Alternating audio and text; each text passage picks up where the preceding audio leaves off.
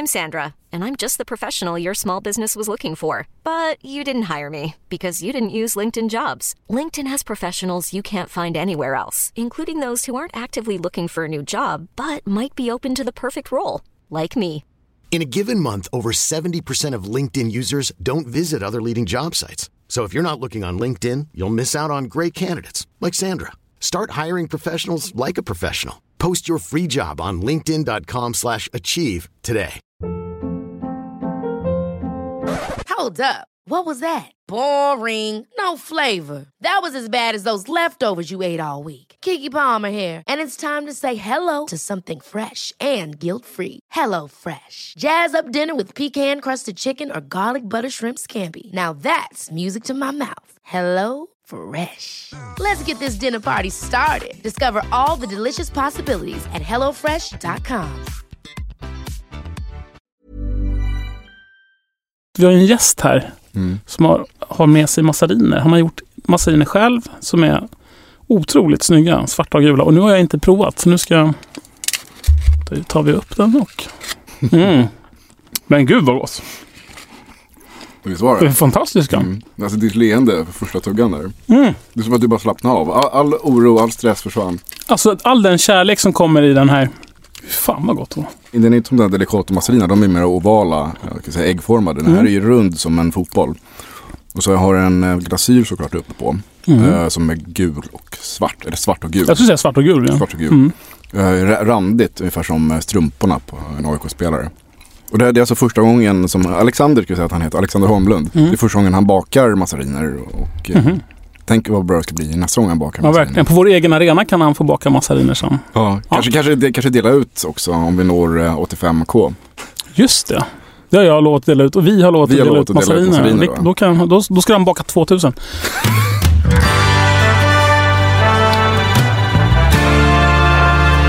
Nummer 27.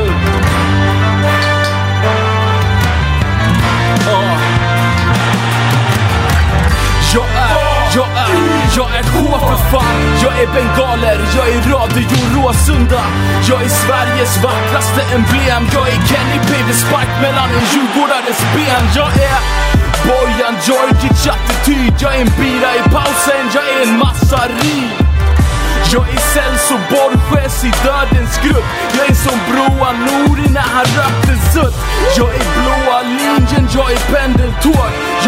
Chip mot Barcelona från Nesh i mål Jag är Viktor Lundbergs högerfot, Björn Westrums övertro Jag är hybris Jag är armsdjup Hej och välkomna till Radio Råsunda avsnitt nummer 51. Det är, Välkomna. det är med mig Björn Annebo och med dig Martin Wiklin. Ja. Eh, hur mår du? Ehm, alltså jag börjar, börjar långsamt ehm, klättra upp från avgrunden. Mm. Jag är nästan uppe. Mm. Du, du var ju jätteknäckt efter eh, matchen mot Halmstad. ja, jag Du- trodde jag skulle... Ja, jag, jag, var- jag var... Ja. Okej. Men, men det, det är ändå skönt att du är på väg upp igen. Mm. Så jävla munter. Okej, ja, men det, det är bra. Ja, men jag var Ehm, på så jävla dåligt humör, alltså, så det finns inte. mm. Alltså, det var länge sedan jag var på så sjukt ehm, dåligt humör. du, jag, trodde, jag, jag trodde faktiskt lite att du kanske inte skulle komma idag. Ja, Du har inte riktigt svarat på sms i samma tempo som du brukar göra. Och så liksom inte, inte ett ord från dig på hela dagen. Jag tänker, fan Martin kommer nog inte då. nej. Nej, det var... Ja, jag har varit, jag har varit riktigt... eh, Ja. Jag vet inte om vi behöver prata så mycket om det mer. Nej, vi, ehm, det behöver vi inte prata så mycket om. Eh, Men du har, du har jag, jag, har, jag har som en tagit mig, solstråle. jag, Nej, absolut inte. Men jag har tagit mig upp i skiten lite snabbare än vad du gjorde. Mm. Eh, det var fan inte roligt i söndags. Jag gick hem och tog en jättestor eh, drink. Sen kändes det lite lättare efter ett tag. Ja, jag vet inte, sen så bara kämpade jag mig upp på något sätt igår när jag började förbereda inför det här programmet. Och började tänka på, det är mycket roligare saker, det här med ungdomsutveckling och sånt. Då behöver man inte tänka på... Tänka långsiktigt men, mer. Precis, med Mm. resultatskrav nu och förlorat SM-guld. Som inte förlorat ännu. Men eh, det känns tungt att tänka på A-verksamheten. Då är det lättare att tänka på Peter Wennberg och hans eh, killar. Mm. Ja, det, det är ju sånt som får en uh, att tänka och, och bli glad. Mm. Och så bestämde jag mig Mm. också att jag ska gå på dammatch på lördag. Ska du med? Ja. Eh, Lördag klockan tre. Ja, varför inte? AIK mot um, Örebro. Okej. Tror jag det är. Vem fan Och så- vill bo i Örebro? Ja, och sen så, går vi, sjunga då, sen så går vi ut och dricker öl på Turpin efter matchen också. Ja, ja. Så Winman. jättekul om alla som lyssnar kommer. Alla. Mm. Vilket jävla drag det blir då. Haha, Och bengaler får du ta med. absolut. Mm. Ehm, vi har fått äta mycket goda massariner här idag Martin. Ja, har, har du någon egen massarin med dig att bjuda på? Ja, det har jag. Jag har en vän att älska, dela ljuva stunder med. Vi dricker morgonkaffe, läser tidningen tillsammans. Innan dagen tagit fart, innan stressen slagit in. Då sitter vi och småpratar tillsammans. Du är som kaffe och massarin, vacker och varm och fin. Aldrig någonsin tar jag dig för givet. David? Hej, Martin Wiklin heter jag. Jag ringer från en podd som heter Radio Råsunda. Hej. Har du tid ett ögonblick eller är du upptagen? Eh, nej, det går bra. Ja. Du, kan du inte berätta lite grann om, om, om vem du är? Du är MMA-fighter va? Ja, precis. Uh, ja, vad ska jag berätta? Det är precis som du säger. Uh, jag håller på med MMA, har gjort det i många år. Uh, uh, ja, jag är väl aktuell nu i Superior Challenge som kommer gå i Södertälje 29 november. Mer. Jag... Eh, vad ska jag säga mer om mig själv? Du är en, en jävligt duktig fighter också. Ja, det måste jag säga. Och, och du håller på AIK. Yes. Kan du berätta, hur började det? Alltså eh, med AIK? Ja. Nej, jag föddes in i AIK. Min pappa satte in oss redan innan vi var födda typ. Mycket bra. Ja. Går du på mycket bara- matcher eller? Nej, jag går väl på kanske sex, sju stycken per säsong. Mm. Jag hinner inte med så mycket. Jag tränar så mycket själv och eh, tidigare har jag ju bott utomlands och så här fram och tillbaka.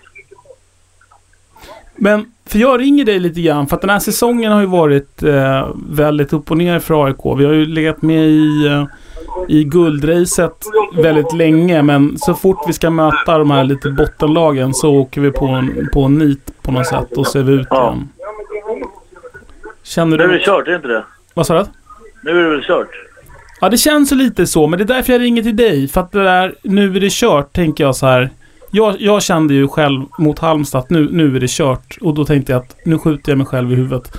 Men du är ju en fighter. Du måste ju någonstans ha varit med om det där, tänkte jag. Så jag skulle vilja höra med dig om det här med att resa sig på nio och komma tillbaka. Ja, ja. Absolut. Kan man det? Det är klart man kan. Det är det som är att vara fighter. Det är inte att vara vinna, vinna, vinna. När du vet att om du är fighter eller inte, det är när du kan eh, ta dig upp från plus. Har du varit Nej, där? Ja, många gånger. Hur gör man det då? För att vi, jag känner att AIK är där. Vi ligger liksom nere för räkning på nio typ. Ja. Och det är bara några matcher kvar. Vi måste liksom resa oss och komma tillbaka. Nej, det handlar ju om att peppa upp sig själv. I det här laget de är, så gäller det att peppa varandra eftersom man är fler. Och sen gå och titta på vad det är som har gått fel och försöka bättra på det. Liksom, vad är det som gick fel och då måste vi ändra på någonting. Men när man ligger där i ringen på, på nio. Då hinner man inte börja tänka så mycket. Då måste man kanske bara, bara kastas in i det igen. Eller hur? Har du gjort det någon Nej. gång? Har du varit precis där nästan helt uträknad? Ja, flera gånger också. Men det går på automatik. Det är, antingen så går man upp eller så gör man inte det. Det är lite... Det är lite medfött tror jag. Förstår du vad jag menar? Det är, Men såklart liksom... Eh, det är viljan. Det har ju mycket med vilja att göra. Hur mycket vill man? Mm. Den som vill mest vinner ju oftast. Om båda är ungefär lika bra tränade. Och Det är likadant i fotboll också. Vill man mer så tar man de där extra liksom, löpningarna. Har du något så här konkret exempel när du har varit här nästan uträknad men, men kommit tillbaka och vunnit fighten? Har du något sånt konkret som du kan berätta om? Eh, ja, gick, eh, min andra match i UFC så eh, hade jag tränat väldigt hårt. Jag hade bantat ner mig 20 kilo inför den matchen som ingen trodde jag skulle klara av. Och eh, jätte, nästan övertänd och går in och så blir det en slag. Det första som händer är att jag åker på rumpan. Eh, men då gav han mig någon sekund liksom att, att återhämta mig. Så vände han sig nonchalant om och liksom viftade med handen typ ställde upp igen. Och då tände jag till att liksom, nej men det här, nu, det kan inte gå så här. Jag har gjort allt rätt liksom. Jag ska inte ge mig. Och sen så vände jag matchen och vann. Kan du, har du någon så här ins- inspirationstal eller någon, någon, från någon film eller någonting som, någon musik eller något som du tänker på som är en sån här Varsågoda! återkomsten liksom? När man bara kommer tillbaka och, och mörsar. Ja, den absolut bästa jag någonsin hört heter I am a champion. Den finns på Youtube. I am a champion. Ja. Är det, ett, är det musik eller är det... en- Nej, det, det, är en, det, är en, det är en sann eh, historia. Det är ett amerikanskt fotbollslag. Det är en coach som håller det här talet i omklädningsrummet. Och sen går de ut och vinner med, jag vet inte hur mycket det var, men det var med massor. Det är inte det med Al Pacino. Det här är, det här är på riktigt. Fan vad grymt. Då spelar jag den nu. Vad tror du då? Kommer du att... ko- Vad, vad känner du? Inför säsongen? Slutet. Nej, vi ger allt. Bära eller brista. Mycket bra. Tack så hemskt mycket för att du tog dig tid då. Ja, inga problem. Lycka till som fan nu med din turnering också. Ja, tack så mycket. Det kommer att gå bra. Vi, vi alla gnagare i eh, Stockholm och Sverige, inklusive alla bondegnagare där ute, kommer att hålla på dig. Tusen tack. Kör som fan. Tack, tack. Vi hörs. Vi hörs. Hej! Hej. I will conquer my opponent. Defeat will not be in my creed. I will believe where others have doubted. I will always uphold the prestige, honor, and respect of my team. I have trained my mind and my body will follow. Who am I? I'm a champion. I will acknowledge the fact that my opponent does not expect me to win, but I will never surrender. Weakness will not be in my heart. I will arrive at the cutting edge of battle and win by any means at my disposal. I accept the fact that my team expects me to move faster and fight harder than our opponent. Never shall I fail my teammates. I will always keep myself mentally alert, physically strong, and morally straight. And I will shoulder more than my share of the task, whatever it may be. 100%. Who am I? I'm a champion. Gallantly will I show the world that I am a specially selected and well-trained warrior. My heart and my soul will be the fuel to carry my body when my limbs are too weary. I will never falter. I will never lose focus. As long as there is hope in my mind and my heart still beats, I will never give in to the evil that is weakness, and I will fight that evil with my dying breath. Who am I? I'm a champion. Energetically will I meet my opponent. They will not challenge me. They will not stop me from my goal. I shall defeat them on the field of battle, for I am better trained and will fight with all of my might. Defeat, retreat are not a champion's words. I will never leave anything but the very best on the field with my teammates. And under no circumstances will I ever surrender. Who am I? I'm a champion. Readily will I display the discipline and strength required to fight forward to my objective and complete that objective. I will rise when I have fallen. I will rip the heart from my opponent and leave it beating on the ground because he cannot stop me. Who am I? I'm a champion. My opponent may not fear me, but he will respect me. And if he does not, I will make him respect me with all that I have to give. Who am I? I'm a champion. It's our time, tomorrow, not next week, but right now. None will say I've not given all I have to give, and none will take my glory. Who am I? I'm a champion. History will remember me. No one will deny me. No one will define me. No one will tell me who and what I am and what I can be. Who am I? I'm a champion. Who am I? I'm a champion. Who am I? I'm a champion. Who am I? I'm a champion. Who am I? I'm a champion. I'm the champion. I'm the champion. I'm the champion. Aldrig någonsin tar jag dig för givet Du är njutningen i livet Kaffe och massarin Vacker och varm och fin Utan dig är livet inte värt att leva Bra, tack. Och Um äh, nu skiter vi i det här och så släpper vi in Ja. Peter Wennberg. Det tycker jag. Ja. Framtiden. Jag är armsdjup vid ett spel i anfallen Jag är Eero-markane Jag som en fulstreamad bortamatch Som 2-1 ifrån Tjärnströmen måste match Jag är Robin Quaison Hej och välkommen till Radio Råsunda, Peter Wennberg. Tack så mycket. Hur är läget med dig? Det är mycket bra. Jag eh, tog tricken hit till eh, Södermalm till den här studion och mötte höstkylan. Så att eh, då vet man om att man är inne i den här perioden som allting ska avgöras i fotbollens värld. Så det är Mm. alldeles utmärkt. Hur, kä- det där med att, att hålla på att avgöras. Jag känner så här, efter matchen mot Halmstad hemma så, så var det lite grann så att jag tänkte att jag skjuter mig själv i huvudet. Sen så insåg jag att det är ju så här bayern mentalitet så det gör jag ju naturligtvis inte. Men, men ändå, det kändes som att det var över där. Ja, vad ska man säga? Mm, Någonstans så måste man ju ändå eh, upp på hästen. Man måste rätta till rustningen och någonstans tro på det man, man gör. Det är svårt att tro på det man gör efter den matchen. Är det så? Ja, jag, jag vill nog eh, ändå hålla hoppet uppe och eh, jag, man måste vara övertygad i det man gör annars Mm. någonstans så... så Jo, men jag vill, alltså missförstå mig inte, jag vill också hålla, upp, hålla hoppet uppe. Men det är svårt att tro på det man gör Ja. efter en sån match, Mm. tänker jag. Mm. Eller vad, vad, du som är tränare? Vad? Ja, nej, mitt jobb går ut på egentligen att vända precis alla lägen och kopiera ett mönster som går bra och eh, utgå från förutsättningarna när det går mindre bra och vända det till möjligheter. Det är ju liksom, det är ju grunden i mitt jobb. Just Så- det. Men, Men- det här mönstret nu, för nu har vi faktiskt ett mönster. Mm. När vi, innan, innan matchen igår så hade 16 av 25 poängtapp var mot lag eh, position 8 och neråt. Mm. Det är ju faktiskt ett mönster oavsett vad Andreas eller Björn vill säga. Mm. Så. Hur, så. så, hur, så hur vänder man ett sånt eh, mönster? För uppenbarligen har vi inte lyckats vända ett sånt mönster på väldigt länge. Nej, det gäller för laget och för spelare och ledare naturligtvis att, att eh, hitta vad det är man går igång på då eh, inför nästa match som kommer ganska snart. Eh, Mjällby är ett eh, svårt lag. De fick med sig ett posit- positivt resultat. Man måste utgå från den matchen. Jag tror inte man ska utgå så mycket eh, när man har en prestationsriktad eh, verksamhet. ska man nog inte utgå så mycket från mönster utan så fort du någonstans kör i diket, se till att titta på vad det är för detaljer som faktiskt avgör nästa tillställning.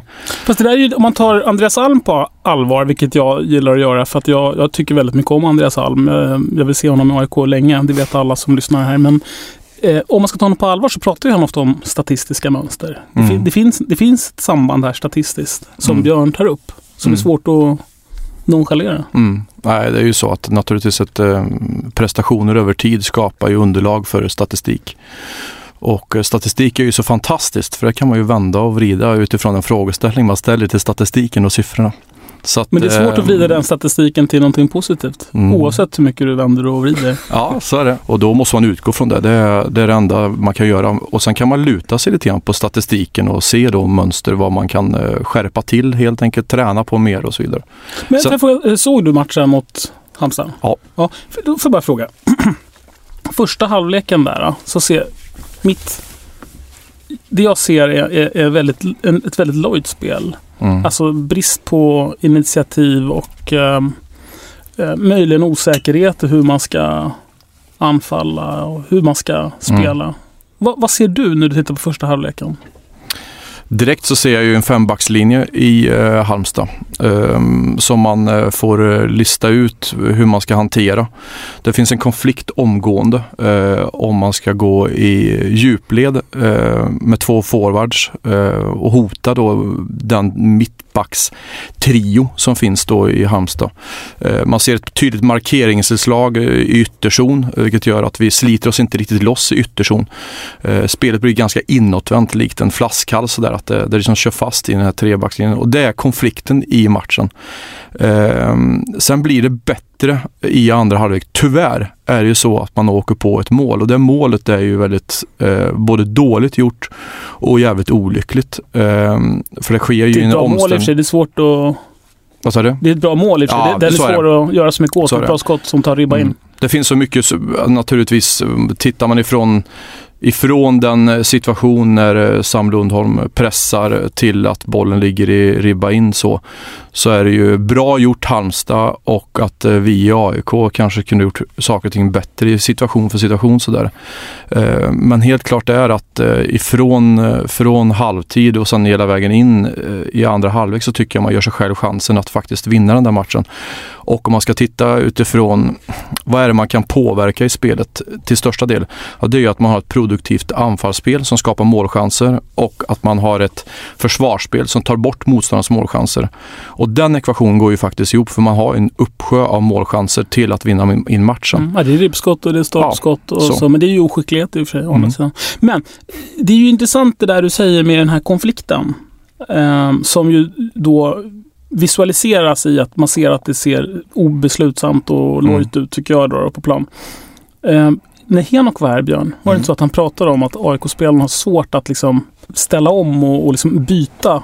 Jag tycker inte det finns någon plan B utan Ja. man, man matar på. på Man matar plan på och blir obeslutsam. Är det, är det det vi ser? Liksom? Den här konflikten du pratar om, är det liksom en...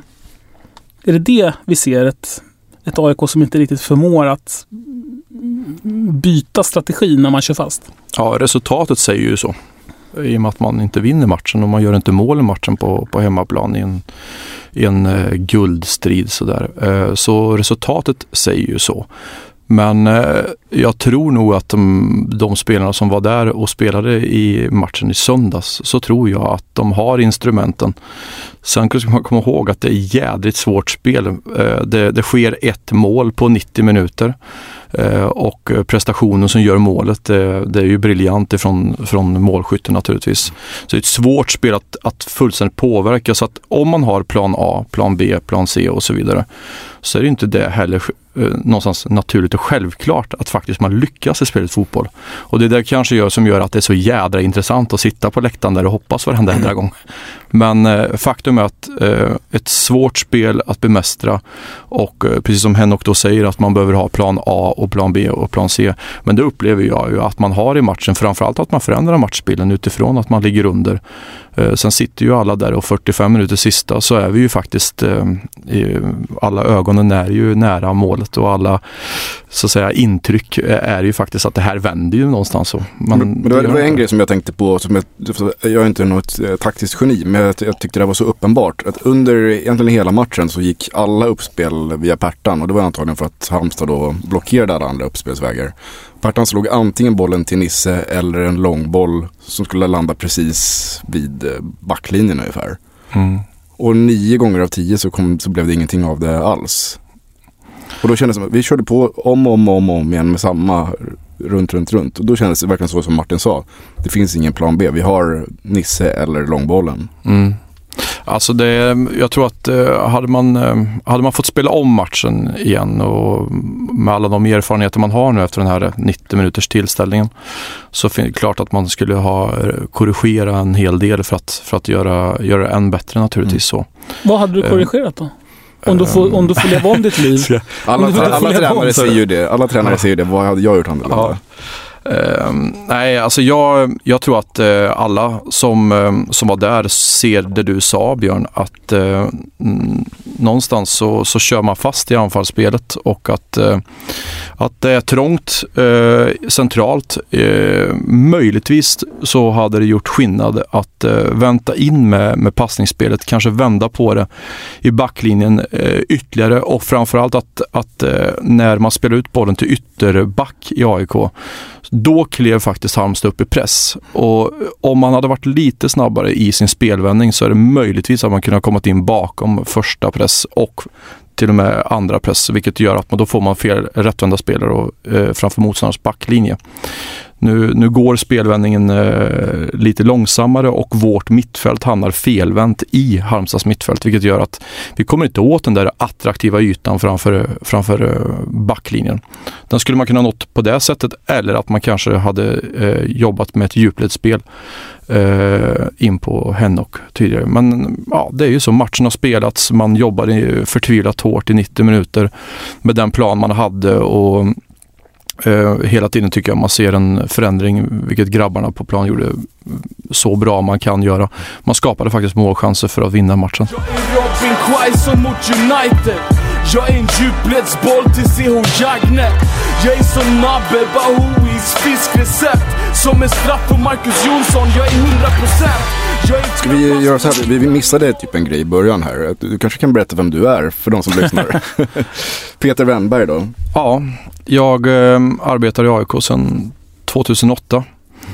Eh, mitt ansvarsområde är eh, delat så jag eh, har hand om det U19-lag som spelar i svart och gult. Och eh, sen så har jag en eh, utvecklingsroll då i AIK ungdomsakademi där jag ansvarar för att eh, stå för en, en, tillsammans med chefstränarna i ungdomsakademin, stå för en, en röd tråd. Eh, det som vi har eh, kallar AIK-identitet.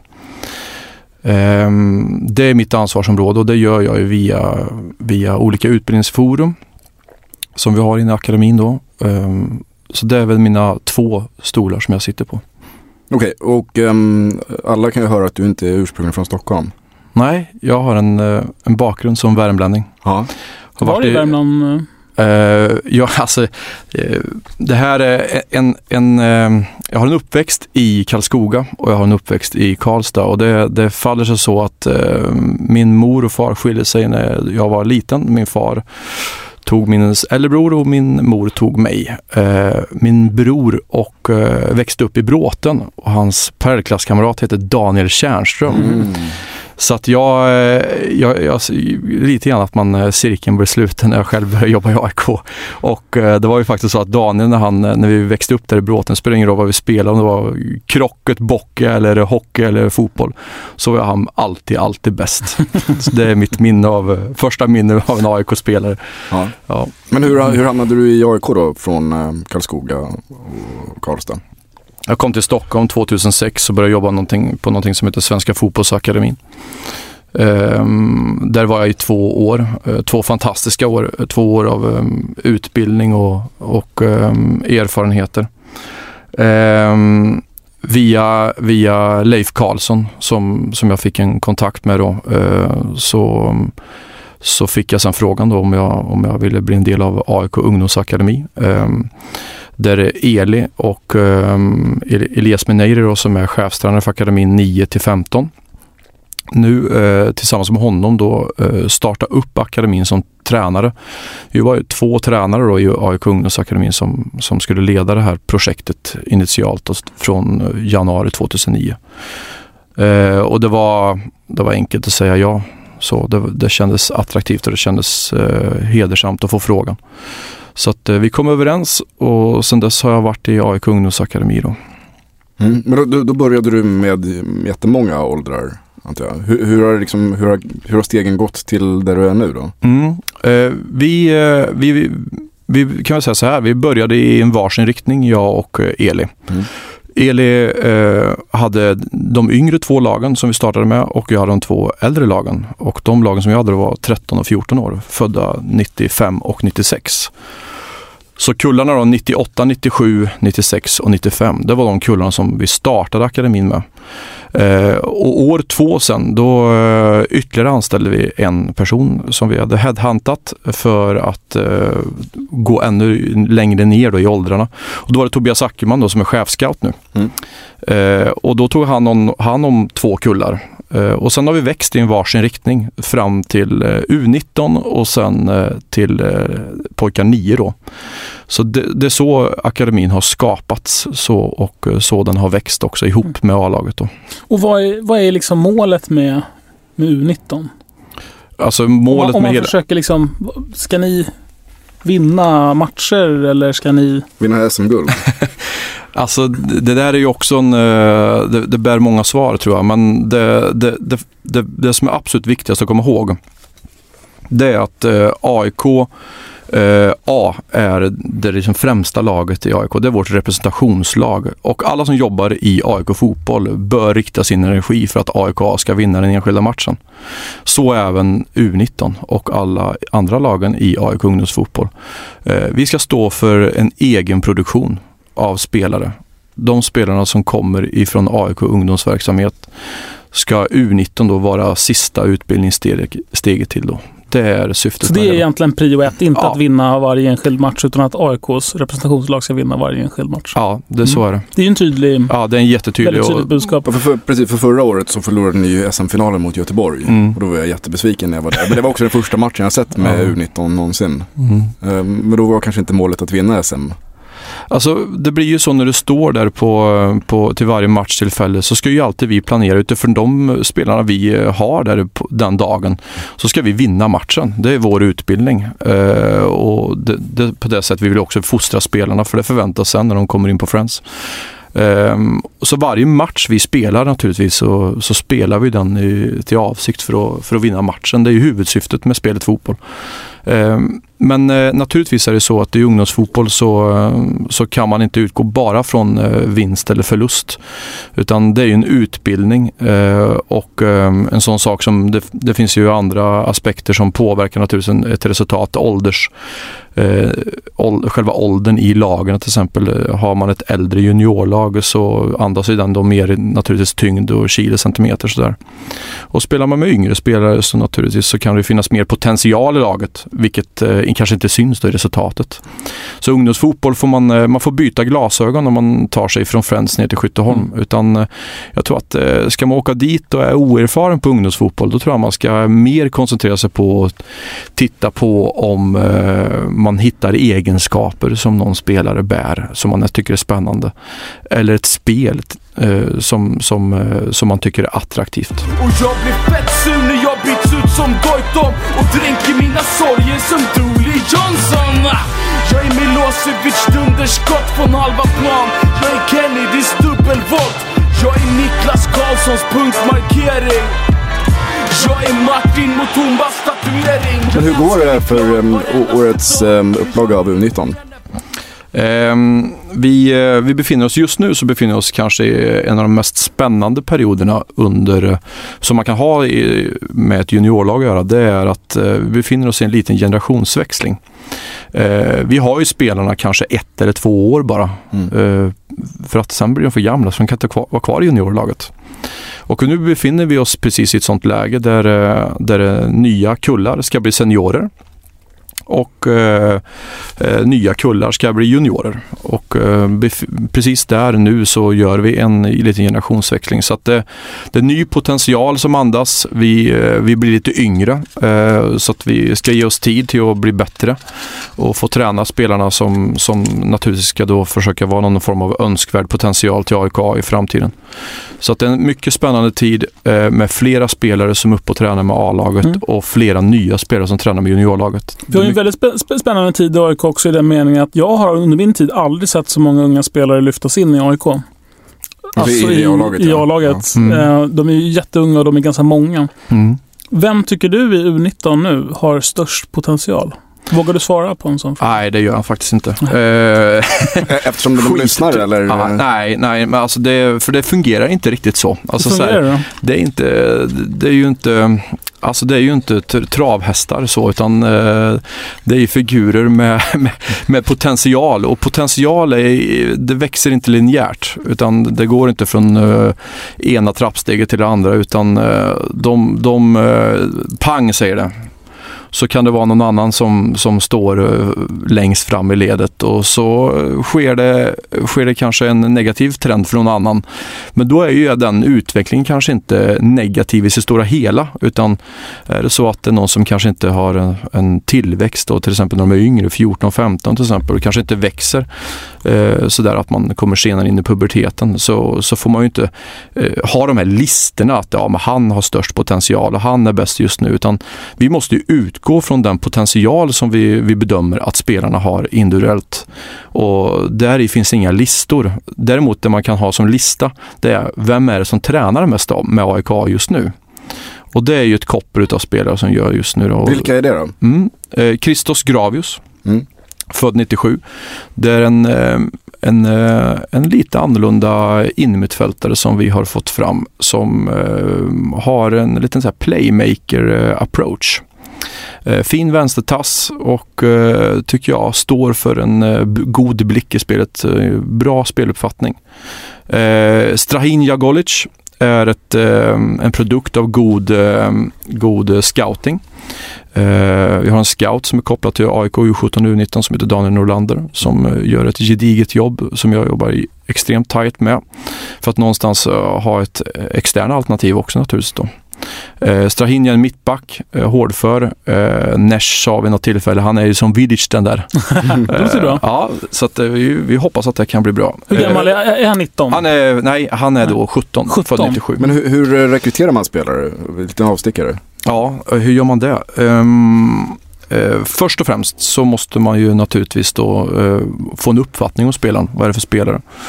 Och eh, det, det gör vi vanligtvis via eh, vår scout, Daniel. Eh, alternativt att vi, att vi tränare ser, ser spelarna. Vi möter ju oftast många av de här lagen som vi hittar spelarna i.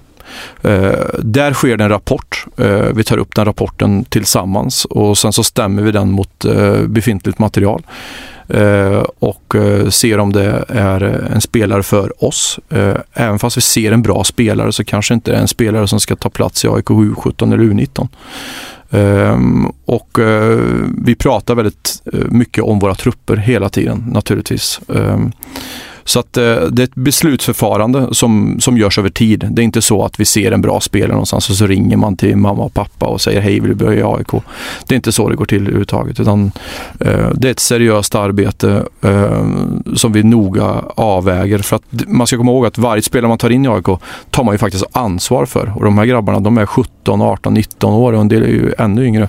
Och naturligtvis då så måste man ju lägga ett, ett, eh, mycket tid på det. Mm, men måste man, eh, om ni ska hämta en spelare från, eh, vi säger en klubb som inte är samarbetsklubb med AIK, behöver vi betala någonting för en 17-åring? Ja, det kan det vara. Ehm, Det är så här att eh, först och främst när man, när man ska ta en spelare från en annan klubb så ska man ju komma ihåg att den klubben kanske producerar fler spelare som AIK vill ha i framtiden. Det gäller att ha en väldigt god relation med klubbarna. Det ska liksom tilläggas. Eh, Vi önskar att ha bra, god, goda relationer med de klubbar som producerar spelare som kan spela AIK. Det är jätteviktigt. Vi verkar ha en ganska bra relation till Djurgården för där plockar vi ju spelare med jämna mellanrum. Som, Ja, Det, det var ingen fråga till mig va? nej, det var bara ett konstaterande. Det var ingen fråga. Eh, och sen, sen då så är det ju så att eh, det finns något som heter eh, utbildningsbidrag. Och det där utbildningsbidraget det, det ska ju betalas. Så vid det skedet då som vi skriver kontrakt med spelaren. Eh, och det vill vi göra. Eh, tycker vi att det är en bra spelare som vi tror på mycket så vill vi naturligtvis eh, eh knyta oss till den spelaren och då får man betala en slant. Och den slanten kan variera eh, kraftigt beroende på vart spelaren kommer från, vilken klubb. Eh, och hur länge som spelaren har spelat i den klubben. Eh, från och med att man är 13 år tror jag det så, så räknar man då eh, pengar för varje år man har varit i den klubben som man då sen ska betala. Då. Så det är inte gratis att hitta en spelare i fallet med till exempel Assyriska där vi hittar Strahinja Golic. Mm. Det är inte gratis. Okej, det var en avstickare. Du får Det var gärna gå två, gå tillbaka till du har det nämnt med två, precis. Ja. Det var ett koppel Gra- till. Gravius och... eh, Mm. Och sen så har vi en spelare som olyckligtvis då åkte på en korsbandsskada i somras. Eh, som eh, gör sin rehabilitering nu eh, kopplat till A-truppen och det är ju eh, Ilja Jurkovic, också född 97. Vänsterytter. Eh, William Sheriff, född 96. Han är Han det ju väldigt mycket om, eller pratades i alla fall Ja, han var ju med i den matchen som vi såg där när de förlorade finalen. Mm. Det, det är bara den matchen jag har sett alltså. alltså det här är ju... Okej. Du tappar respekten för Sorry. Eh, William Sheriff är eh, också ytterzonspelare eh, likt eh, Ilja. Och eh, Sheriff har sina egenskaper mycket i sin snabbhet. Det är en explosiv spelare eh, som spelar oftast till kant. Sen så eh, har vi till sist då en, en forwardspelare född 97 som tränar mycket nu med A-laget och det är Rickson Mansiamina. Rickson är en eh, ja, publikfriande spelare. Så det är en, det är en En läcker... Mutumba. Ja, det är det. Så det, det, är en, det är en, eh, en teknisk spelare som eh, naturligtvis eh, lockar fotbollsögat sådär. Kan spela både till kanten och till, som forward. Det är de fem spelarna som är uppe och tränar just nu mycket upp i A-laget. Men det där skiftar ju så och det är inte alltid så att vi håller samma spelare konstant utan hade ni frågat mig i våras så hade det varit andra spelare. Och frågar ni mig till våren så kommer det vara andra spelare. Ehm, är det du som eh, väljer ut de här är de som borde träna nu med A-laget eller är det Andreas Alm som kommer ner och pekar? Nej, nummer ett det är att Andreas Alm väljer de spelarna som ska ingå i A-truppen. Mm. Så, han, han bestämmer vem som ska träna och inte träna eh, i AIK. Eh, det är utgångspunkten.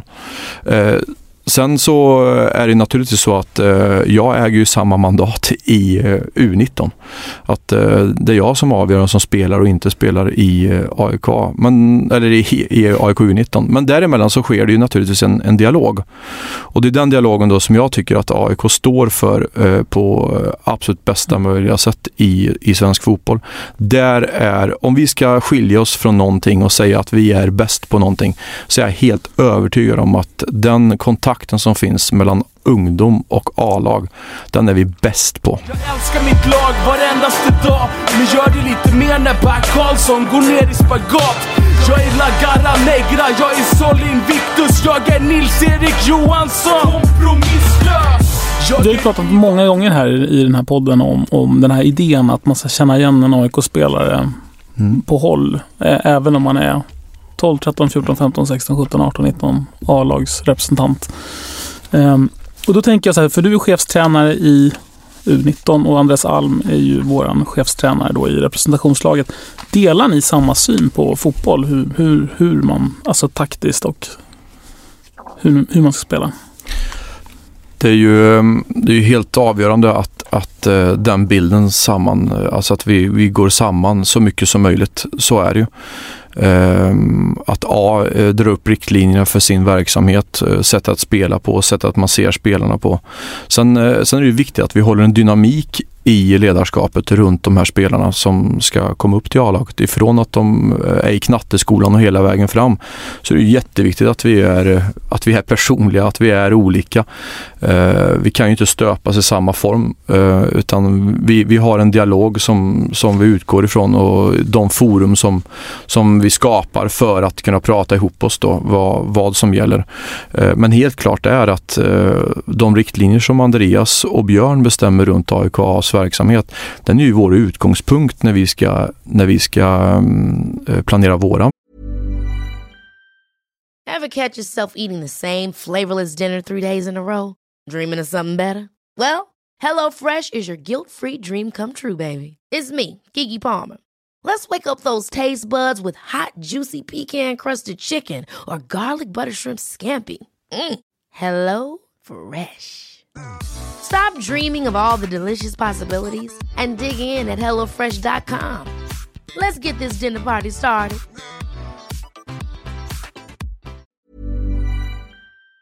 verksamhet. Men eh, Andreas sa till mig för, ja det var ganska länge sedan nu, det var i början när han tog över eh, AIKA. Då sa han vid något tillfälle så att ja, men ni kan ju inte spela som AIKA för då blir ju ni bara lika bra som oss. Och det ligger också någonting i det faktiskt. Att vi kanske måste spänna bågen i vissa saker och ting. Eh, som till exempel att, att eh, se vad spelaren kan göra eh, fysiskt eh, i sin förberedelse för att bli AIK-spelare. Eh, vi har ju mycket mer tid på oss att kanske eh, fostra spelarna fysiskt, mentalt eller tekniskt. Eh, vi, vi står ju inte där på barrikaden varje helg och ska nå ett enskilt resultat utan det är ju AIKs uppgift att ska vinna in de tre poängen. Vi har ju tid att ge spelarna det som de har behov att utveckla. Och då, då, då, då försöker vi göra det så mycket som möjligt så att vi förstärker spelarna eh, taktiskt, tekniskt, mentalt eller fysiskt så mycket som möjligt. Så att vi kanske till och med kan bli bättre till exempel på fystester än vad de är i AIK. Vilket eh, har visat sig över tid att eh, ju mer hårdare vi har tränat fysiskt och ju mer medvetet vi har tränat så är det ju faktiskt så, så att spelarna som kommer upp till AIK har i regel nu väldigt bra testvärden. Till exempel Sam Lundholm som har eh, en av de bättre testvärdena. Men det såg man ju i, eh, på AIK Media inför säsongen att det, det var ju de yngsta spelarna som hade bäst, som Mm. klarade bäst på alla de här testerna. Mm, och det är ju vår, eh, alltså mitt mantra är ju att eh, att eh, i AIK U19, alla spelarna som jag har i AIK U19, eh, de, de måste kvalificera sig till att kunna träna med AIK A. Och är det någonting vi inte kan ta stryk i så är det fysiskt eller mentalt. Det kan vi faktiskt förbereda oss för. Erfarenhetsmässigt, rent tekniskt och spelförståsmässigt, det säger sig självt att det kan inte vi. Eh, vi kan inte nå den nivån. Våra forwards kan inte nå den nivån på en gång som Henok Goitom har. Men vi kan se till att tackla honom. Så. Inte för hårt. Så. Nej, så. Men, men eh, de spelarna då som kommer upp eh, från eh, U19 och som tränar med A-laget, hur mycket skulle du säga ger det dem att träna med A-laget? Om, de, om det är ändå ganska stor skillnad i nivå på Ja, hur det duktig man är. enorm skillnad naturligtvis. Nej, det ger, det ger precis allting. Det, Ehm, det är ju så att de rekryterar ju erfarenheter och de, de får ju ett tempo, ingår i ett tempo och får ju med sig naturligtvis väldigt mycket ner till en U19-miljö sen som de kan, okej nu fick jag det här svaret, ehm, nu har jag lite tid på mig att, att rekrytera nya egenskaper eller mm, bli ännu skickligare. För att det är ju så att U19 ger ju mer tid till att faktiskt utvecklas. I AIK förväntas att man ska prestera från eh, måndag till söndag hela tiden. Men när, man, eh, när de kommer tillbaka, märker du att de blir de duktigare på något sätt? Får de liksom större självsäkerhet, duktigare på planen? Ja, i regel är det så. Ja. I regel så. Sen så ska man komma ihåg att, att eh, är man 17-18 eh, så kan det ibland vara i perioder så, så kanske man inte är mentalt i, helt i balans. De lever i en värld där de lever i, nästan i tidsmässigt 7 till 7 på morgonen till 20-21 på kvällen. Fullproppat med skola, träningar. De har ett tufft schema så och eh, ibland då så, så kan det faktiskt vara så att en A-lagsträning till och med kan vara eh, en eh, mental påfrestning vilket gör att eh, trenden eller om man säger så, den, eh, den periodens utveckling går lite neråt. Då. Det är så här när man läser, lär sig språk, så pratar man om den här trappan. Mm. Man kan ta ett jättekliv och så pratar man skitbra. Och sen Mm. så bara plötsligt står man still och så kommer man inte vidare och känner att man är sämre. Mm. Och så måste man bara hålla sig där ett tag. Sen så tar man nästa sju mina, sju mina kliv. Mm. Ja, det är ungefär Plötsligt. så det fungerar. Jag tänker på det här med um, att, eh, för det pratas ju en hel del om samarbetsklubbar. Mm. Um, och AIK har en samarbetsklubb som heter Vasalund idag. Um, och um, det som egentligen jag funderar kring är jämförelse i så fall med att spela i ett U19-lag. Att träna i U19 och spela U19-matcher i um, pojkallsvenskan. Um, jämfört med att spela i ett A-lag i till exempel Vasalund eller Mm. Sollentuna. Vad skulle du säga, vilka är skillnaderna där och, och varför ska man spela i U19 och inte i uh, IK Frej? Här är också en fråga egentligen om, eh, alltså det, det vi har med att göra det är att vi har att göra med något form av facitlöst. Eh, så det, det, spelarutveckling är väldigt individuellt. Eh, vi, det finns ingen eh, liksom, helhetslösning som vi kan alltid luta oss mot utan eh, vi måste se till individens behov, vi måste utgå från vad är det som, som vilken väg är det den här spelaren eh, ska ta från nå AIK och då kan det vara rätt att spela då som du säger i Frej eller Vasalund eller i AIK U19. Ehm, och det är ju det som någonstans då är, är vår skicklighet och där, där vårt jobb ligger i att staka ut då vägen, den enskilda vägen till AIK. Så det är det man, man bedömer det på individnivå egentligen. Mm, den här man. spelaren kanske utvecklas bäst i Vasalund medan den här bör vara kvar i U19. Ja, det är exakt så. Mm. Man får slå ihop någonstans eh, alla aspekter runt omkring varje enskild spelare och se en helhetsbild av det. Mm. Och eh, där har vi någonstans trä- träffat rätt väldigt många gånger då. Och, då, då. och det skapar ju naturligtvis erfarenheter. Så ibland så ser man ju mönster i att okej den här spelaren, eh, det påminner lite grann ungefär samma situation som den här spelaren. Och då gjorde vi så här och fick det här utfallet. Så ju mer naturligtvis vi håller på med att producera spelare så, så blir vi ju absolut skickligare och skickligare på det. Om, man- jämför då med den andra, hur pass bra är AIKs U19, eller akademiverksamhet kan vi säga då, jämfört med övriga Sverige? Mm. Ehm, Är vi bäst? Ja, det är ju så här att eh, man, man, eh, man får ju faktiskt eh, nu mer så får man ju faktiskt, eh, man mäter ju akademiernas verksamhet eh, via, via CEF-certifiering. Eh, och eh, när vi, eh, när vi har ställt all vår eh, dokumentation och all vår eh, verksamhet, praktisk verksamhet och ställt det under, under uppsyn och bedömning så, så är vi en utav de klubbarna som ligger absolut högst då. Vi har fem stjärnor och det vilket är det absolut mesta man kan få. Då. Och det är vi tillsammans då med, med Malmö FF, Helsingborgs IF, Elfsborg, eh, Göteborg och eh, Brommapojkarna. Eh, risken är väl att jag har missat någon nu där men eh, de fem, sex lagen då, eh, har fem stjärnor. Mm. Så att eh, på frågan om vi är bäst i Sverige så kan vi säga ja, vi är en utav dem. Vi delad femte, Ja, nej, fem i delad vinnare. ja med fem. någonstans så. Okej, Okej. men, men vad är det som, ehm, om, om, du, om du tittar på AIKs akademiverksamhet jämfört med de andra, vad är det som vi kanske är mindre bra på? Vad, är det som vi, vad behöver vi utvecklas för att bli ännu bättre? Ja, det här är ju det är de frågorna man brottas med i sin vardag varje dag. Mm. Du har massa Eh, för papper man- med dig här. Är det, Ja. är det anteckningar Ja. där över? Alltså jag, folk som känner mig vet ju att jag är ju sån där som planerar och ja, ja, det, jag planerar. Mm, jag ser det. Jag strukturerar extremt mycket jag faktiskt. Mm. Det, det här Ehm, pappret då, längst ner där, det, Ja. där är det Ja, det är olika. ju- Det är som en brainstormingslapp. Ja, I mitten står det, som när jag var liten, så gick jag omkring med en sån här blyertspenna mm, i skolan och skrev så här AIK överallt. Som i den här låten Hjärta AIK, så var jag. Jag skrev så här AIK med just såna här bokstäver. Det är såna här, vad heter det, dubbel... Man skriver kallas det?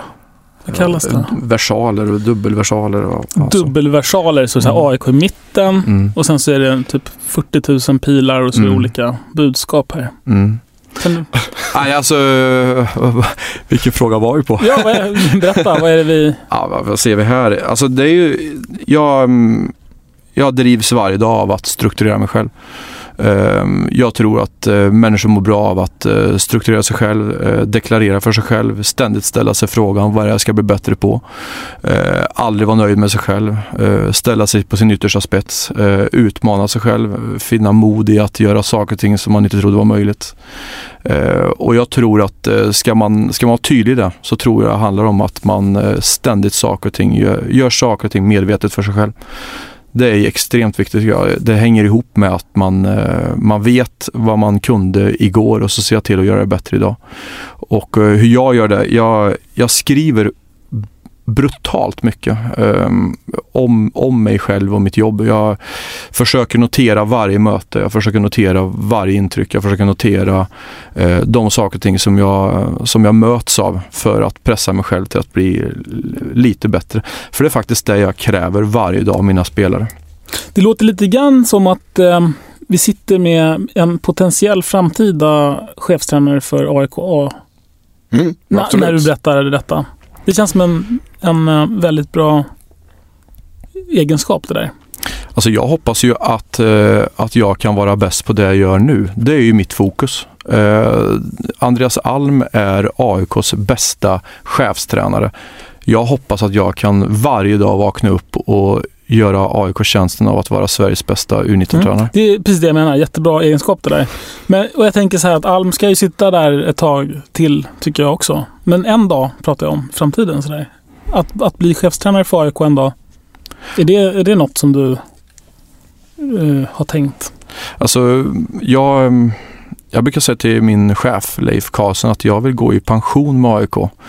Men med det sagt så tar jag aldrig eh, AIK för givet. Eh, utan den dagen som man tar saker och ting för givet, då ska man göra annat tycker jag. Eh, och eh, varje dag som jag finns i AIKs verksamhet så ser jag till att försöka göra det absolut bästa jag någonsin kan. Eh, mitt långsiktiga mål med, med, med mig själv det är att just att jag kan eh, ta utifrån det jag ska göra, ta det bästa. Jag är ingen karriärstränare som måste ha att nästa steg är att jag måste ha ett seniorlag och nästa steg är det här. Jag har hållit på med tränarskap i 20 år och eh, mitt nästa mål det kanske kan vara att jag ska bli världens bästa eh, knattetränare eller eh, jag kanske vill jobba pedagogiskt med att överföra spelarna från nio manna till elva manna. Det drivs jag av. Jag drivs av utvecklingsfrågor. Fan vad glad jag blir. Jag blir så jävla glad. Jag vill bara krama dig.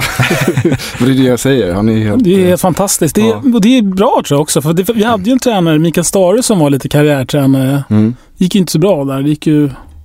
Har ju bara Men gått han, är, ner han, för han har ju hamnat i någon skitklubb från baksidan. Ja, men det går ju bara ner för tänker jag för Ja. varje år. Han, det blir ju inte bättre. Det är, v- det är väldigt härligt att höra din liksom passionerade inställning till tränarskapet och att du vill vara i AIK tills du går i pension. Jag, jag blir så glad så jag vill... Problemet, tack är, problemet, problemet är om man, går, om man blir då chefstränare, då får man ju till slut sparken. Mm. Och då, då är man ju på något sätt, då är det ju slut. Mm. Eller så kan man börja om. Om man inte har så mycket prestige kan man bli världens är det bästa så, är det så vi ser på människor? Alltså att eh, när man blir chefstränare i AIKA och så går det dåligt för laget. Ser man eh, att den som då har tränat laget är, är mindre erfaren än när han fick jobbet? Är det så man ser på det? Nej, jag ser inte så på Nej, det. Men, men Björn... alltså, eh, nej, jag skojar. Tänk det var fantastiskt om, om den som är chefstränare för AIKA kan jobba till exempel med våra pojkar 12. Jag menar det. Det var det jag tänkte. Det vore Man- helt det vore ju helt fantastiskt. Det, det fantastiskt. vore helt fantastiskt. Men Ja. jag, Vänd på det istället. Kan, tror du att eh, Andreas Alm, när han eh, en dag får besked av Björn Westström att nu vill vi ha någon annan som leder A-laget. Men vi vill att du tar över eh, akademilaget 12-åringar. Kommer Andreas Alm säga, fan vad kul?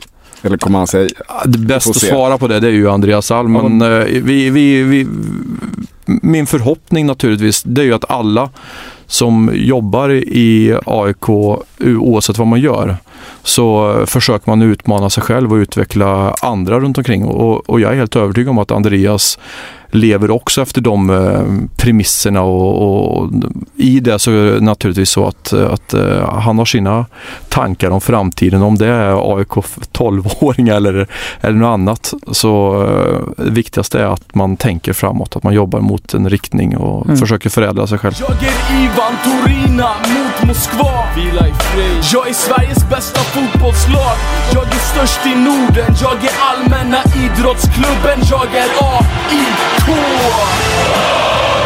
Du, du har ju då som mål att hela tiden bli bättre än vad du var igår. Um, vad är ditt mål för dig själv just nu? Vad är det viktigaste målet som du har skrivit ner här på ditt Mm. papper att, att du ska bli? Ja, alltså till exempel att eh, en sak som, jag, som upptar min tankeverksamhet. Eh, jag, bestämde för att jag skulle åka hit tidigare till, till den här studion, fantastiska studion vi är i eh, och eh, ville ta en liten promenad för att fundera på, på en sak som jag fick eh, med mig under veckan. Och det gäller eh, tillslag. Mm. Eh, vi fick en signal eh, ifrån Andreas, eh, jag får signaler varje träning, så från både Ulf, Andreas och Li och Nesh och Björn och Tobbe och så. Vi, vi delger varandra signaler så. Men eh, någonting som var väldigt intressant det var att fundera lite grann på hur vi från U19 och neråt kan jobba så att vi får upp ett tillslag eh, som är eh, mer utvecklat. Eh, det är svårt att säga bättre, men mer utvecklat. Hur, skulle, Men hur, sagt- hur menar du då? Alltså, lite mer det- konkret. Vad ja, betyder här, det? ehm, det? Det som gränssätter ett spel, ett tempo, ett, ett tempo i, i ett spel, det är till stor del tillslaget. Eh, till exempel att en spelare har en multifunktionell förmåga att slå till bollen med alla sidor på foten. Vi har ju åtta sidor på foten. Klack, insida, utsida och en vrist eller en tå. Och om vi kan slå till den bollen när den kommer i önskat läge istället för att vi ska lägga över bollen till exempel på vår bästa eh, fot och så vidare. Så fort vi är i närheten av att, att eh, vi ska möta upp bollen så att vi kan eh, öka på tempot i passningsspelet och slå med den, den mest naturliga del av foten som bollen möter upp foten på. Om vi fixar det, då, då driver vi på ett högre tempo.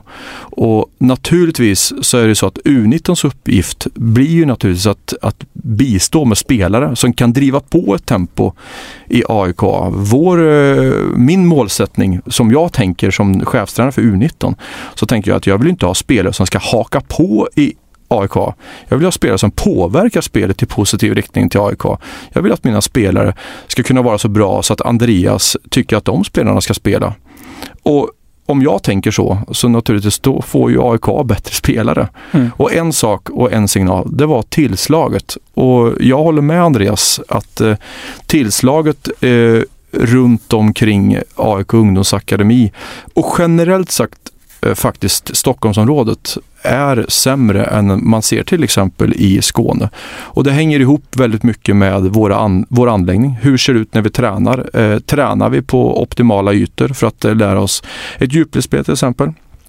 Eh, och, eh, så att det bär inte bara att nu ska vi stå och sparka bollen till varandra hårdare. Det är inte där eh, svaret ligger utan man måste se eh, det stora sammanhanget i att förädla ett tillslag. Så som till exempel hur, hur jobbar vi med till, tillslaget i olika spelövningar? Drar vi ut ytorna så att vi jobbarna, eller spelarna får jobba i de rätta ytorna så att eh, tekniken blir funk- funktionell och så vidare. Det är en jätteviktig grej. Så att sådana saker, det är mina målsättningar för dagen och det är mina, mina tankar. Eh, Jag har inte så mycket andra tankar, det är de, som, det är de jag har. Mm. Spännande det med tillslag faktiskt. Men, men, ja, men då, då tänker du i, i din roll som utvecklings... i- Ja, någonting. Ja, precis. Och då ska det här ner i hela verksamheten egentligen. Så när det, det ska Mm. påverka även till och med knattar kanske. Som jag ska liksom Ja, träna på tillslag på någonting som du har som du har gått och Mm. funderat här på Söder. Och det, ja, alltså det är ju så att eh, och vi i AIK så, så man kan inte göra någonting själv utan eh, den signal som jag får om tillslag, eh, den blir ju naturligtvis ett hett ämne för oss att diskutera som, som jobbar inom AIK ungdomsakademi, eh, där chefstränarna finns då och det, det är ju jag. Det är eh, Jonny Gustafsson som är chefstränare för U17. Vi jobbar ju extremt tajt ihop varje dag. Eh, och Eli Meneiro då, som är chefstränare från eh, 9 till 15. Eh, vi tillsammans med alla akademitränare eh, måste ju naturligtvis då se över hur, hur jobbar vi och det, det är ju en process och den processen sker främst genom någonting som heter, heter Forum Karlberg. Eh, där ses alla inom AIK ungdomsakademi men också U-lagets verksamhet, eh, U-lagens verksamhet. Så att man sprider på signalerna, sprider på kunskapen ut till hela AIK ungdomsfotboll. Eh, och mm, då är det ju viktigt då att, att de som är ansvariga i sina områden följer upp det. Så till exempel på Knatteskolan då så, så är det ju Roger Wikström som är eh, chefstränare då, som, som har de ledarna som står där, han är ansvarig för dem. Då är det viktigt att man plockar upp de signalerna som, som sker då via Forum Karlberg och får ut det. Eh, det är ju tusentals spelare som ska, som ska bli bättre på tillslag. Vem vem har Eh. bäst tillslag i, i AIKs eh, representationslag, A-laget, tycker du? Ja, då, då måste man dela ut tillslaget. Man måste liksom selektera vilket tillslag då. Är, är det ett skott eller är det en passning? Eh, generellt sett på allting som har med tillslag så tycker jag Nils-Erik Johansson har det bästa tillslaget. Eh, Alltså? får man sådana här konstiga blickar så här. Nej, det fick du väl Nej, inte? men, eh, Nils eh, är bra. Han, eh, han har eh, en eh, patenterad fot. Eh, han, han slår AIKs bästa passning. Det är Nils-Erik Johansson in på bortre forward. Eh, och gärna att första forward löper over. Det är ju liksom magiskt. Tänk när det händer. Eh, den passningen har vi inte fått lika mycket i år. Eh, Så, men det, det är en sån typisk Nils-Erik Johan-passning. Och det, de, de, alla de karaktärsdragen som AIK A-spelarna har, de blir ju lite förebilder för det är ju faktiskt så att vem, vem är det då som ska slå den passningen och göra ännu bättre förhoppningsvis i framtiden? Det är ju det som blir mitt uppdrag. Så att analysera spelarnas olika tekni, tekniska eh, förmågor, det, det, det blir ju mitt uppdrag på något sätt. Mm. Eh, räknar man skott så, eh, så, så distansskott utifrån. Alexander Milosevic har ju en fantastisk träff. Eh, eh, sen så tycker jag att det rent tekniskt tillslag utifrån så där så tycker jag ju att Sam Lundholm har ett extremt bra tillslag. Eh, Vad säger du om Moro?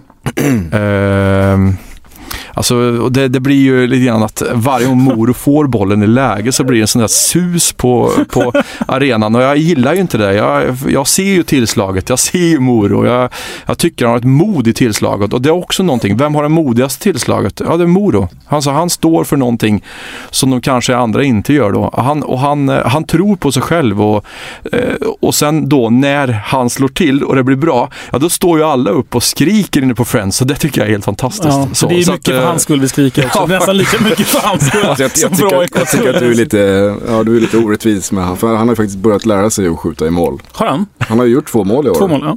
Så eh, det är ju, På hur många skott? Ja, men vadå, hur många gjorde han förra året då? Man ska Nej, komma ihåg, det man, modigaste tillslaget i, ja. i AIK. Man ska komma ihåg det med Moro. Är det någonting han, eh, som, som jag, jag då bedömer och tycker är bra när Moro tar avslut så är det faktiskt i ganska många lägen eh, som han står eh, på defensiv sida om Mm. motståndarens mittfält. Vilket är uppenbart ett av de mest kritiska ögonblicken du kan stå framför straffområdet. För det är väldigt många omställningar som skapas där. Och många gånger så pratar vi tränare om att döda anfallen. Och det gör ju han faktiskt så. Mm. Och ja, han tar ju faktiskt beslut och skjuter. Vilket jag tycker är modigt. Och eh, har det blivit två mål i år och det är ju så, vi skapar minnesbilder genom att utföra saker och ting.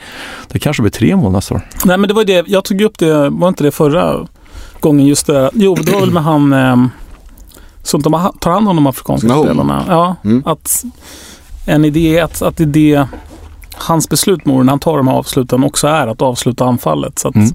I bästa fall sitter den men, Mm. men um, blev- åtminstone det så blev blev det ingen omställning. blev det ingen kontring. Nej. Faktiskt, det är, det är ju så att Men då sa ju han att det, nej men det trodde inte han utan han, tro, han trodde att Moro verkligen trodde att han skulle göra mål på Ja, det. det, är- det, är- det är nog både och tror jag. Ja. Faktiskt, om man ska, han, han, han skjuter naturligtvis med ambitionen att göra mål. Naturligtvis. Samtidigt som att när han, när han då har skjutit och inte gjort mål så har han i alla fall eh, gjort att laget kunnat ställa om försvarsspelet och faktiskt hamnat på rätt sida. Så. Mm. Så. så. Så, när vi hade Bojan som gäst eh, i Radio Råsunda senast och pratade vi om hans roll eh, som, eh, där han skulle liksom lära sig att bli tränare i eh, ungdomsverksamheten. Men det som jag ville komma in på är just det här om hans erfarenheter från eh, England, Manchester United. Där han upplevde situationen, eller att det var väldigt, väldigt mycket hårdare, mycket högre krav från ledningen och det var mycket mer skrik och, och skäll. Och kliver man in på träningen en minut för sent, då åker man ut. Då får man inte vara med. Hårtork i huvudet. Och, Hårt, ja precis, hårt Mm. i huvudet och så vidare. Ehm, och nu på sistone så har det också skrivits på lite olika sidor att ehm, inom AIK så har det lagt sig någon slags um, lättja över ungdomsverksamheten. Att vi tränar för lite och vi tränar för ehm, dåligt. Finns det, någon, finns det någon anledning att, att skälla och skrika? Blir spelarna bättre om man gör det som i, med de här hårda kraven som i England? Alltså det bästa är ju att fråga den som blir skälld och skriken på och se att eh, blir du bättre av att han skriker på dig nu? Är svaret ja, då har du fått ett givet svar. Säger eh, spelaren nej, då har du fått en motsatt. Och där någonstans eh, är, ligger ju svaret. Så, hur blir vi bättre?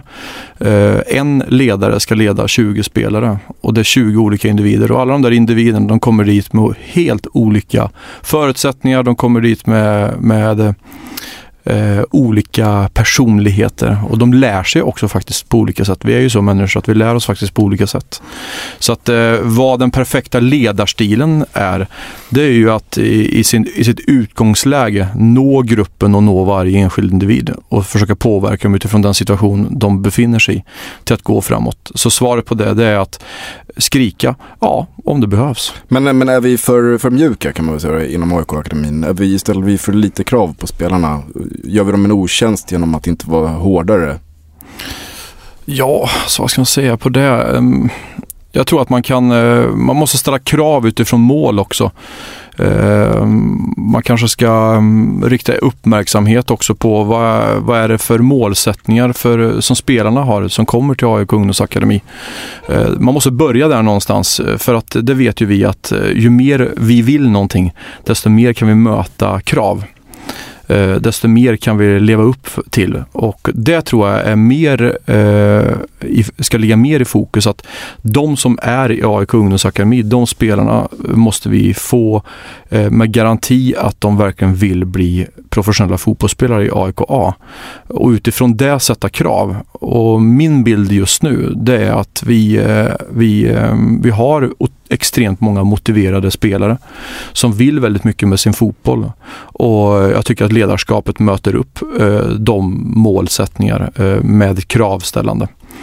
Eh, sen så måste vi eh, naturligtvis ställa oss frågan för hur, hur gör vi det ännu bättre? Så att eh, våran verksamhet blir än bättre och blir än mer kravställd naturligtvis. För eh, det, det handlar ju om att skruva på varje skruv och skruva till eh, saker och ting. Så att jag tycker att det vore, om det finns eh, någonstans på något forum att det står så, så kan jag tycka att det ska skrivas alltid, att man ska skru, skruva på varje skruv. Eh, kravställningen ska höjas, målsättningen ska höjas, ambitionerna ska höjas hela tiden.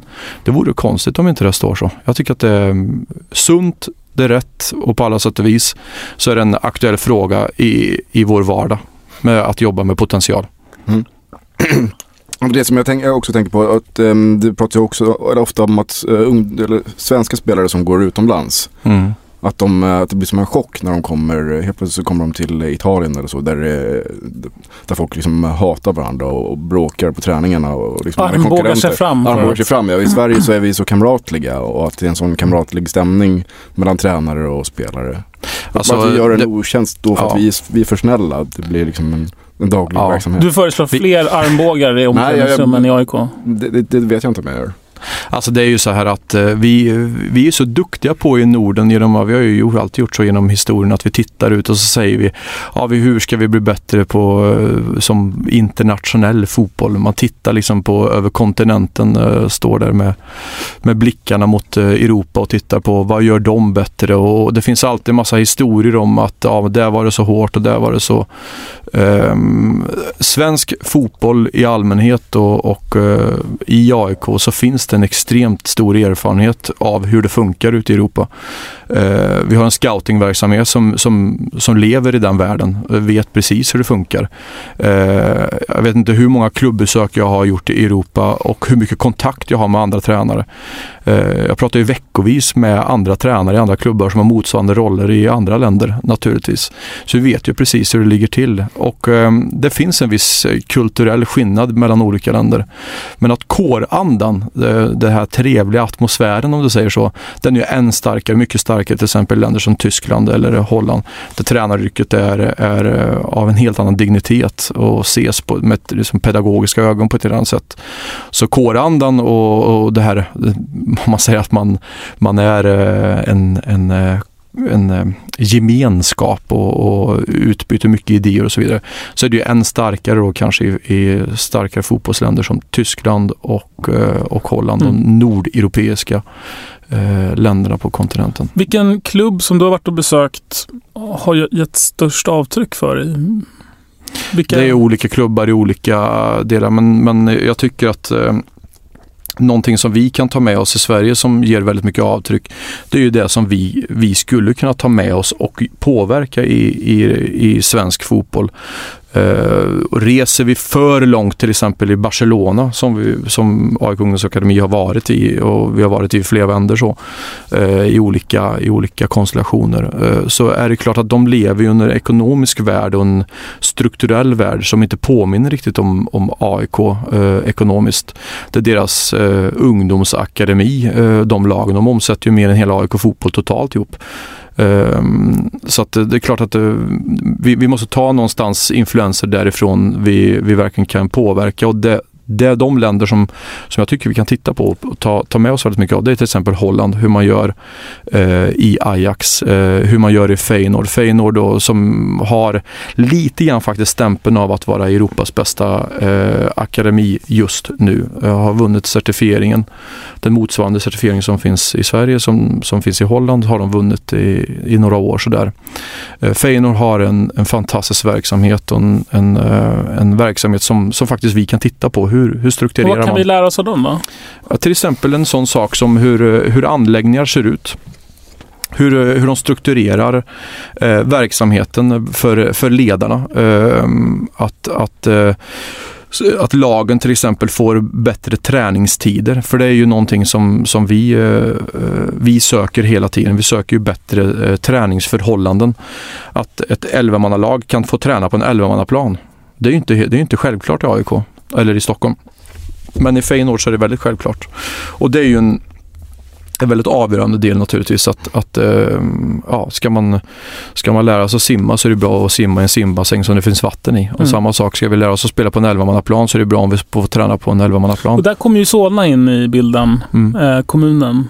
Vad får ni för stöd därifrån? För det där du pratar om nu, det kräver ju liksom... Mm. Nej, det är en jättetuff Det värld rår ju inte. AIK ensam över så att säga. Nej, det är en jättetuff värld naturligtvis. Så det är ju tuff för Solna stad också för att fotbollsplaner tar ju mark. Så det, det, ha- hade alla eh, någonstans lagt fram det som alla, alla vill så, så hade alla fått en varsin fotbollsplan. Men det, inte, det funkar ju inte Det är ju riktigt skandal så. att det inte är så. Ja. Men, eh, men varför har inte AIK det i alla fall? Alltså, Ja. Solna borde ju vara extremt stolta över, över AIK och, och så.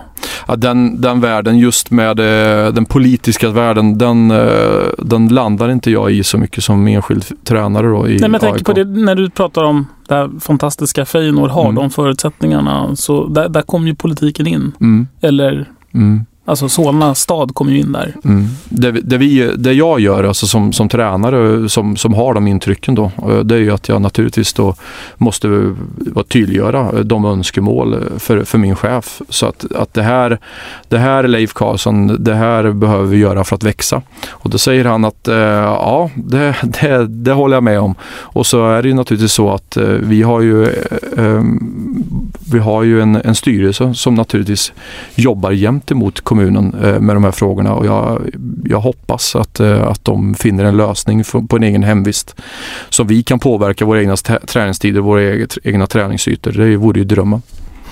Mm, jag såg någon bild, jag tror att det var du som la upp bilden när ni gick och bar på ett eh, mål för att ens ha mål på en träningsplan. Mm. Det, Ja, känner jag, det, är ju, det är ju lite katastrof. Ja, alltså det, det var, ja det, det stämmer. Den där bilden jag på eh, nere vid, eh, vad heter vägen där som eh, den här thai-restaurangen där vid korsningen när man går från Friends Ja, upp. Östervägen, Ja, exakt. Sjövägen. Ja. Då är det då två föräldrar som, som bär då något, drar ett mål på vägen eh, från eh, Råstasjön och, och ska väl iväg med det där någonstans. Jag, jag vet inte om det ska upp till läroverket eller vad det ska. Ja. Men det, det är klart att ja, det, jag stannade till bilen, jag gick ut och fotade och eh, sa att eh, här flyttar vi på målen. Mm. Så är det ju inte till exempel i Malmö. Där, där har de ju en helt annan, men de har ju nästan Feyenoord-möjligheter nere i Malmö. Ja, alltså det, det, påminner väl det påminner mer om det då. Alltså, vi, det är en tuff situation i, i Stockholmsområdet för Stockholmsklubbarna. Det, det är en tuff miljö ehm, och, och sen så sen är det så att vi kan inte stanna upp och bara blicka på och peka på att de har och de gör så. Vi måste optimera det vi har eh, idag och imorgon stenhårt men naturligtvis jobb, jobba hårt för att få, få bättre förutsättningar i framtiden då. Mm. Ska vi börja avrunda? Ja, men det, jag, jag har en grej till Ja. som jag, jag fick höra, eh, som jag gärna vill höra lite eh, om. Um, AIK har av någon anledning valt att hoppa av slutspel i Sankt Erikscupen. Mm. Varför då? Vill ni inte vinna Sankt Erikscupen? Nej, men det, det är inte riktigt så. Det är inte riktigt så. Eh, det är så här att eh, på Stockholms fotbollsförbunds eh, möte, så repskap som heter så beslutas det att ifrån hela då Stockholms fotbollsförbunds klubbar så beslutas det att Sankt Erikscupen ska ställas in. Så att det är ett beslut som tas på Stockholms fotbollsförbund. Det beslutet sen hävs på grund av att eh, Stockholms fotbollsförbund då har ett avtal, ett, eh, ett avtal med Expressen där man ge, ska genomföra Sanktansslutspelet. Och eh, då har vi eh, med en skrivelse som finns att läsa via vår hemsida eh, eh backat upp helt enkelt det beslutet som har tagits. Eh, att, att Sankt Erikscupen ska läggas ner eh, och vi står fast vid det beslutet. Så att eh, utifrån demokratiska eh, förutsättningar när, det röstades så, så, eh, så håller vi fast vid det beslutet. Men, men jag, jag fattar inte, ska ni lägga ner Sankt? Ja, Stockholms fotbollsförbund, alltså repskapet, eh, beslutade att man skulle lägga ner Sankt Erikscup slutspelet. Slutspelet ja, men, men ni vill Mm. spela seriespel? Mm. Okej. Och det är ju så här att Eh, anledningen till att, att, att AIK var en av klubbarna som, som önskar att eh, slutspelet skulle Eh, ersättas med ett längre seriespel. Det har, ju, det har vi gjort utifrån att vi tror ju på att spelarna blir bättre genom att få förlänga säsongen. Eh, ett slutspel innebär att eh, då, då, då ligger hela verksamheten för Stockholmsklubbarna nere i stort sett för för alla utom ett fåtal lag i, i slutet av september och, och sen är det några som fortsätter spela in i mitten av oktober någonstans. Vi tror på att man kan tävlingsspela med ungdomar från vecka 10 till eh, förhoppningsvis vecka 45 eller 44. Och det är vad vi står för och jobbar för. Eh, att vi ska spela än mer fotboll och än mer givande seriespel. Eh, åker man ut så eh, har man ingen match att spela nästan. Då får man boka in en annan match och vi vill att det ska vara en, en matchserie under hela året som är längre. Men vad händer nu då? Ehm, Så ni, ni spelar inte slutspel och då ligger verksamheten nere från september? Nej, vi kommer att, ha, vi kommer att naturligtvis planera för eh, alternativ verksamhet som vi tror på är mycket mer utvecklande för de lag som, som, som eh, får spela matcher på annat forum. Då. Och så kommer Brommapojkarna vinna Sankt Erikscupen. Ja, det vet jag inte om de ska med. Jag har inte riktigt koll på det. Björn pratar om. Jag har inte koll på det. Eh, utan eh, ja, men, eh, beslutet är taget att eh, man ska lägga ner slutspelet och AIK står fast vid det beslutet. Och eh, att vi riktar uppmärksamhet då för våra AIK-lag där vi planerar för en, en alternativ verksamhet som vi tycker är bättre. Okej, Låter bra tycker jag. fine. Mhm. Jättetack för att du kom hit. Det var superkul att ha dig här. Väldigt kul Tack att ha dig här. Mm. Det var extremt kul att vara här och hoppas att eh, någonting eh, spreds som var i positiv riktning för AIK. Mm, det tror jag. Det, det tror jag också. Ehm, och tack för att ni har lyssnat. Ehm, vi vill ju såklart att ni som har lyssnat också ska gå in på The Black Shop, vår samarbetspartner, och in och handla lite t-shirtar och teckna prenumerationer. Har du fått din tröja förresten? Nej. Har du inte? Jag Nej. fick min. Jaha. Jag glömde ha den på mig idag bara. Mm. Ehm, med Kurre Hamrin. Jaha, Mm. se där. Ehm, jag tror att det var det i alla fall. Man ska, Ehm, man ska dribbla som Kurre Hamrin. Ja, precis. Eh, och ehm, annars kan ni också gå in på vår hemsida radiorasunda.se. Där finns alla våra gamla avsnitt och lite blogginlägg och gästkrönikor och sådär. Och en och annan massarin. En och annan massarin. Ehm, precis. Och det kommer finnas bilder också på de här fantastiska massarinerna som vi har ätit idag. Mm. Som eh, Peter nu slukar. De tog han sig en rejäl Ehm, segertugga. Vill ni kommunicera med oss och ge oss eh, skit eller beröm kan ni göra det via Twitter eller Facebook. På Twitter finns vi på snabel Radio Rasunda och på Facebook på Radio Råsunda. Martin, vilka är det som har gjort programmet Mm. idag? Det är ju du, eh, Björn Enjebo. Jimmy Rydén sitter ute och håller i spakarna. Frank Martin Engström, Joakim Fröberg. Eh, Och, och framförallt du Martin Wiklund. jag, Martin Wiklund. Framförallt Peter Wemberg. Eh, ja, Stort tack för idag och vi hörs igen nästa vecka. det gör vi. Mm.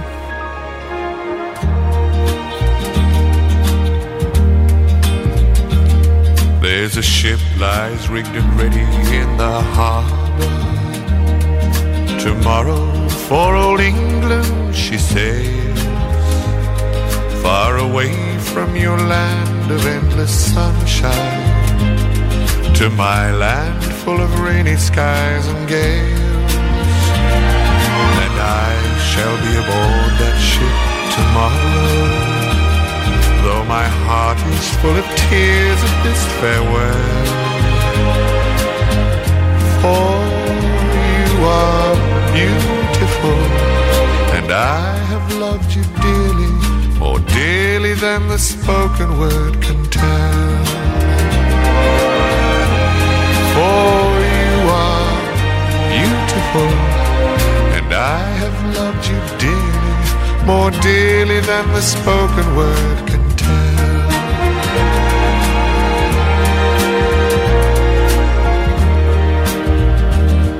I heard there's a wicked war ablazing, and the taste of war I know so very well. Even now I see the foreign flag raising, their guns on fire as we sail into hell. I have no fear of death, it brings no sorrow. But how bitter will be this last farewell.